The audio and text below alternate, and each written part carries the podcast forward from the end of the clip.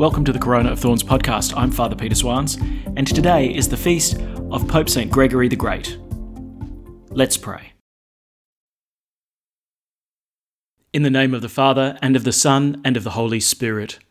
Amen. The grace of our Lord Jesus Christ, the love of God, and the communion of the Holy Spirit be with you all. And with your spirit. To prepare ourselves, let us acknowledge our sins. I confess to Almighty God and to you, my brothers and sisters, that I have greatly sinned in my thoughts and in my words, in what I have done and in what I have failed to do, through my fault, through my fault, through my most grievous fault. Therefore I ask Blessed Mary, ever Virgin, all the angels and saints, and you, my brothers and sisters, to pray for me to the Lord our God. May Almighty God have mercy on us, forgive us our sins, and bring us to everlasting life. Amen. Lord, have mercy. Lord, have mercy. Christ, have mercy. Christ, have mercy. Lord, have mercy. Lord, have mercy. Let us pray. O God, who care for your people with gentleness and rule them in love, through the intercession of Pope St. Gregory, endow, we pray, with the spirit of wisdom those to whom you have given authority to govern, that the flourishing of a holy flock may become the eternal joy of the shepherds. Through our Lord Jesus Christ, your Son, who lives and reigns with you in the unity of the Holy Spirit, one God, for ever and ever. Amen. A reading from the first letter of St. Paul to the Corinthians. Make no mistake about it. If any one of you thinks of himself as wise, in the ordinary sense of the word, then he must learn to be a fool before he can really be wise. Why? Because the wisdom of this world is foolishness to God. As Scripture says, the Lord knows wise men's thoughts. He knows how useless they are. Or again, God is not convinced by the arguments of the wise. So there is nothing to boast about in anything human. Paul, Apollos, Cephas, the world, life and death, the present and the future, are all your servants. But you belong to Christ, and Christ belongs to God. The word of the Lord. Thanks be to God. To the Lord belongs the earth and all that fills it. To the Lord belongs the earth and all that fills it. The Lord's is the earth and its fullness, the world and all its peoples. It is He who set it on the seas, on the waters He made it firm. To the Lord belongs the earth and all that fills it. Who shall climb the mountain of the Lord? Who shall stand in His holy place? The man with clean ha- hands and pure heart, who desires not worthless things. To the Lord belongs the earth and all that fills it. He shall receive blessings from the Lord, and reward from the God who saves him. Such are the men who seek him. Seek the face of the God of Jacob. To the Lord belongs the earth and all that fills it. Alleluia, Alleluia. Come follow me, says the Lord, and I will make you fishers of my people. Alleluia. The Lord be with you. And with your spirit. A reading from the Holy Gospel according to Luke. Glory to you, O Lord. Jesus was standing one day by the lake of Gennesaret, with the crowd pressing round him listening to the word of God, when he caught sight of two boats close to the bank. The fishermen had gone out of them and were washing their nets. He got into one of the boats, it was Simon's, and asked him to put out a little from the shore. Then he sat down and taught the crowds from the boat. When he had finished speaking, he said to Simon, Put out into deep water and pay out your nets for a catch. Master, Simon replied, we worked hard all night long and caught nothing. But if you say so, I will pay out the nets. And when they had done this, they netted such a huge number of fish that their nets began to tear. So they signalled to their companions in the other boat to come and help them. When these came, they filled the two boats to sinking point. When Simon Peter saw this, he fell at the knees of Jesus, saying, Leave me, Lord, I am a sinful man. For he and all his companions were completely overcome by the catch they had made. So also were James and John, sons of Zebedee, who were Simon's partners. But Jesus said to Simon, Do not be afraid. From now on it is men you will catch. Then bringing their boats back to land, they left everything and followed him. The Gospel of the Lord. Praise to you, Lord Jesus Christ. You know, in the gospel, we're dealing with one of these masterpiece moments, the, the calling of Peter, um, and there's just so much to say about this gospel. But what's interesting for me um, at this point is that it was a gospel that sort of shaped Pope John Paul II's vision for the third Christian millennium. You see, having used Peter's boat as a kind of stage to teach the crowds, Jesus then gives the fishermen an instruction Put out into deep water and pay out your nets for a catch. And it was that phrase, put out into deep water, that really captured Pope John Paul II, and which he presented to the rest of the church as a great instruction of what we're to do for the third millennium. So at the end of the great Jubilee year of 2000, he wrote a document called Novo Millennio Ineunte at the beginning of the new millennium. And I'll just read to you quickly the beginning of this document, what he wrote. At the beginning of the new millennium, and at the close of the Great Jubilee, during which we celebrated the 2000th anniversary of the birth of Jesus, and a new stage of the Church's journey begins. Our hearts ring out with the words of Jesus when one day, after speaking to the crowds from Simon's boat, he invited the apostle to put out into the deep for a catch. Duc in altum. Peter and his first companions trusted Christ's words and cast the nets. And when they had done this, they caught a great number of fish. Duc in altum. These words ring out for us today, and they invite us to remember the past with gratitude, to live the present with enthusiasm, and to look forward to the future with confidence. Jesus Christ is the same yesterday and today and forever. Now, what interests me though is that this document, Novo Millennio Ineunte, was um, published on the feast of the Epiphany in 2001.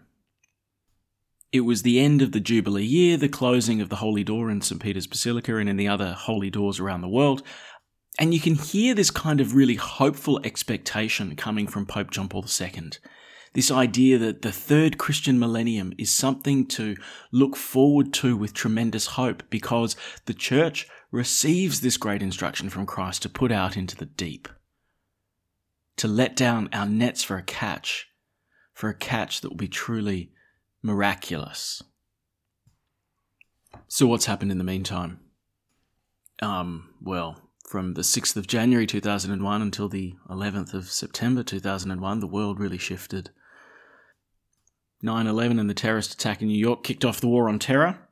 So, what have we had since then? Um, Afghanistan, Iraq, Libya, Syria, tensions in Iran, a lot of war. We've had some extraordinarily destructive natural disasters. I mean, remember the Boxing Day tsunami in 2004? Just how it ripped through so many different countries in the Indian Ocean. And then, of course, we've had a few little health scares um, SARS, swine flu, remember Zika? Um, and apparently, there's something called coronavirus that's going around at the moment. And of course, in the church, just after 2001, that's when the sexual abuse crisis really hit hard, and the reality of the church's recent history began to press upon her. And, you know, all of the fallout that's come from that. I suppose since the beginning of the third Christian millennium, we've seen the rise of a post Christian era when the rest of our culture kind of climbed up the ladder of Christianity to, you know, reach the level that it had and, you know, is now trying to push the ladder away, believing it's no longer necessary. After these first 20 years of the new millennium, when, you know, John Paul II wrote of such hopeful expectation of the future that's coming in this new, what he called a Christian millennium, but is, is sort of turning out to be a kind of anti Christian millennium. Uh, was he just being naive? Just being optimistic in the hope that, you know, what had gone in the past would, you know, get better and that we'd be on this ever greater path of progress and improvement. Did he expect there to be more baptisms into the church? Did he expect there to be greater numbers coming to Mass? Did he expect an explosion in vocations to the priesthood and the religious life? Is that where he's coming from? No. While I think not even John Paul II could have written the script for the last 20 years, um, we also can't write the script for the 980 years left in the rest of this millennium, but his hope for the future was grounded in the instruction of Christ to put out into the deep, to let out our nets for a catch. Now, Simon has a moment where he kind of pauses and says to the Lord Master, We worked hard all night long and caught nothing. Well, fair enough. You know, remember when Jesus gets into their boat, they're, they're busy mending their nets and washing them. They've had in their hands these useless nets that have brought in nothing. The fishermen themselves have come to the conclusion that there's no fish. And yet, the and yet here comes the instruction put out into the deep, duc in altum. And at the Lord's command, there's a miraculous catch. This is the program of the church's future. And this is the program for our own individual future. You see, I think we can look at this passage in, you know, sort of a, a, global perspective and say, okay, well, boat, apostles inside, we, you know, we're talking about the church putting out into the deep waters of the world and, and there casting its nets. But I think there's also kind of a personal dimension that's brought out here because each of us needs to put out into the deep of our own lives. You see, after this miraculous catch, Peter goes to Jesus and says, Depart from me, Lord, I'm a sinful man. That just as he's had these nets in his hands and seen how they've so often come to nothing, so too he examines his own life, his own, his own sinfulness, his own weakness, and has seen that like the nets, that so much can come to nothing. At the Lord's instruction, Peter throws out the nets, expecting the same to happen again empty, nothing. But what Peter doesn't know is what those nets can be in Christ's hands. It's much the same for us. Peter says, Depart from me, Lord, I'm a sinful man. And yet, Peter doesn't know what the Lord can do with our own lives, with our own useless nets. He can transform us. He can turn us into something so much more, so much greater. The merely human estimation of the fishermen as to what is out there and what can possibly be caught is the same kind of measure that we apply to our own lives. We, we think too small, too narrow.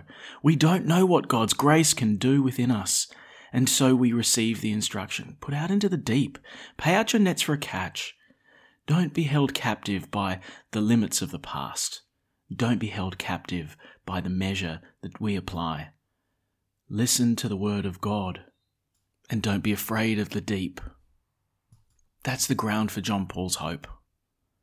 It's not naivety, it's not optimism, it's not an expectation that there's just going to be simple, constant progress towards a greater comfort or ease.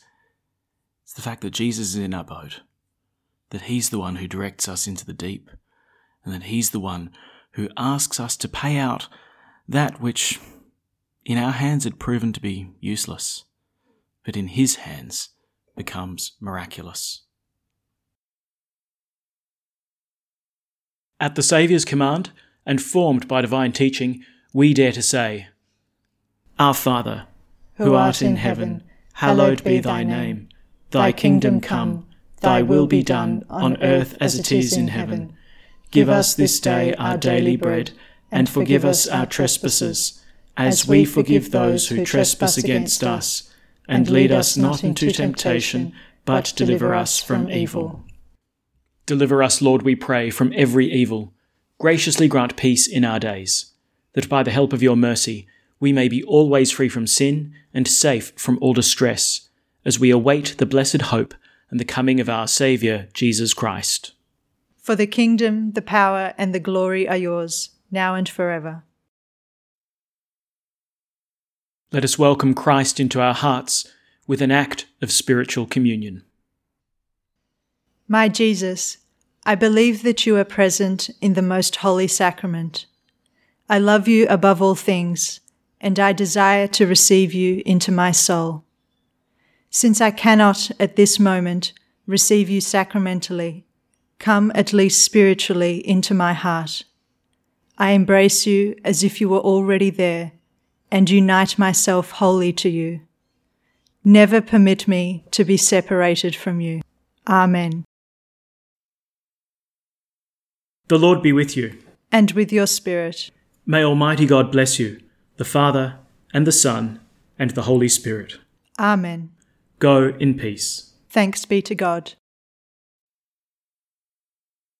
And we finish by praying Pope Francis's prayer to Mary during the coronavirus pandemic. O Mary, you shine continuously on our journey as a sign of salvation and hope. We entrust ourselves to you health of the sick. At the foot of the cross, you participated in Jesus' pain with steadfast faith. You, salvation of the Roman people, know what we need. We are certain that you will provide, so that as you did in Cana of Galilee, joy and feasting might return after this moment of trial. Help us, Mother of Divine Love, to conform ourselves to the Father's will and to do what Jesus tells us. He who took our sufferings upon himself and bore our sorrows to bring us through the cross to the joy of the resurrection. Amen. We seek refuge under your protection, O Holy Mother of God. Do not despise our pleas, we who are put to the test, and deliver us from every danger, O glorious and blessed Virgin. Amen. Thanks for praying with us, and may God bless you abundantly, so that this day may give glory to God the Father.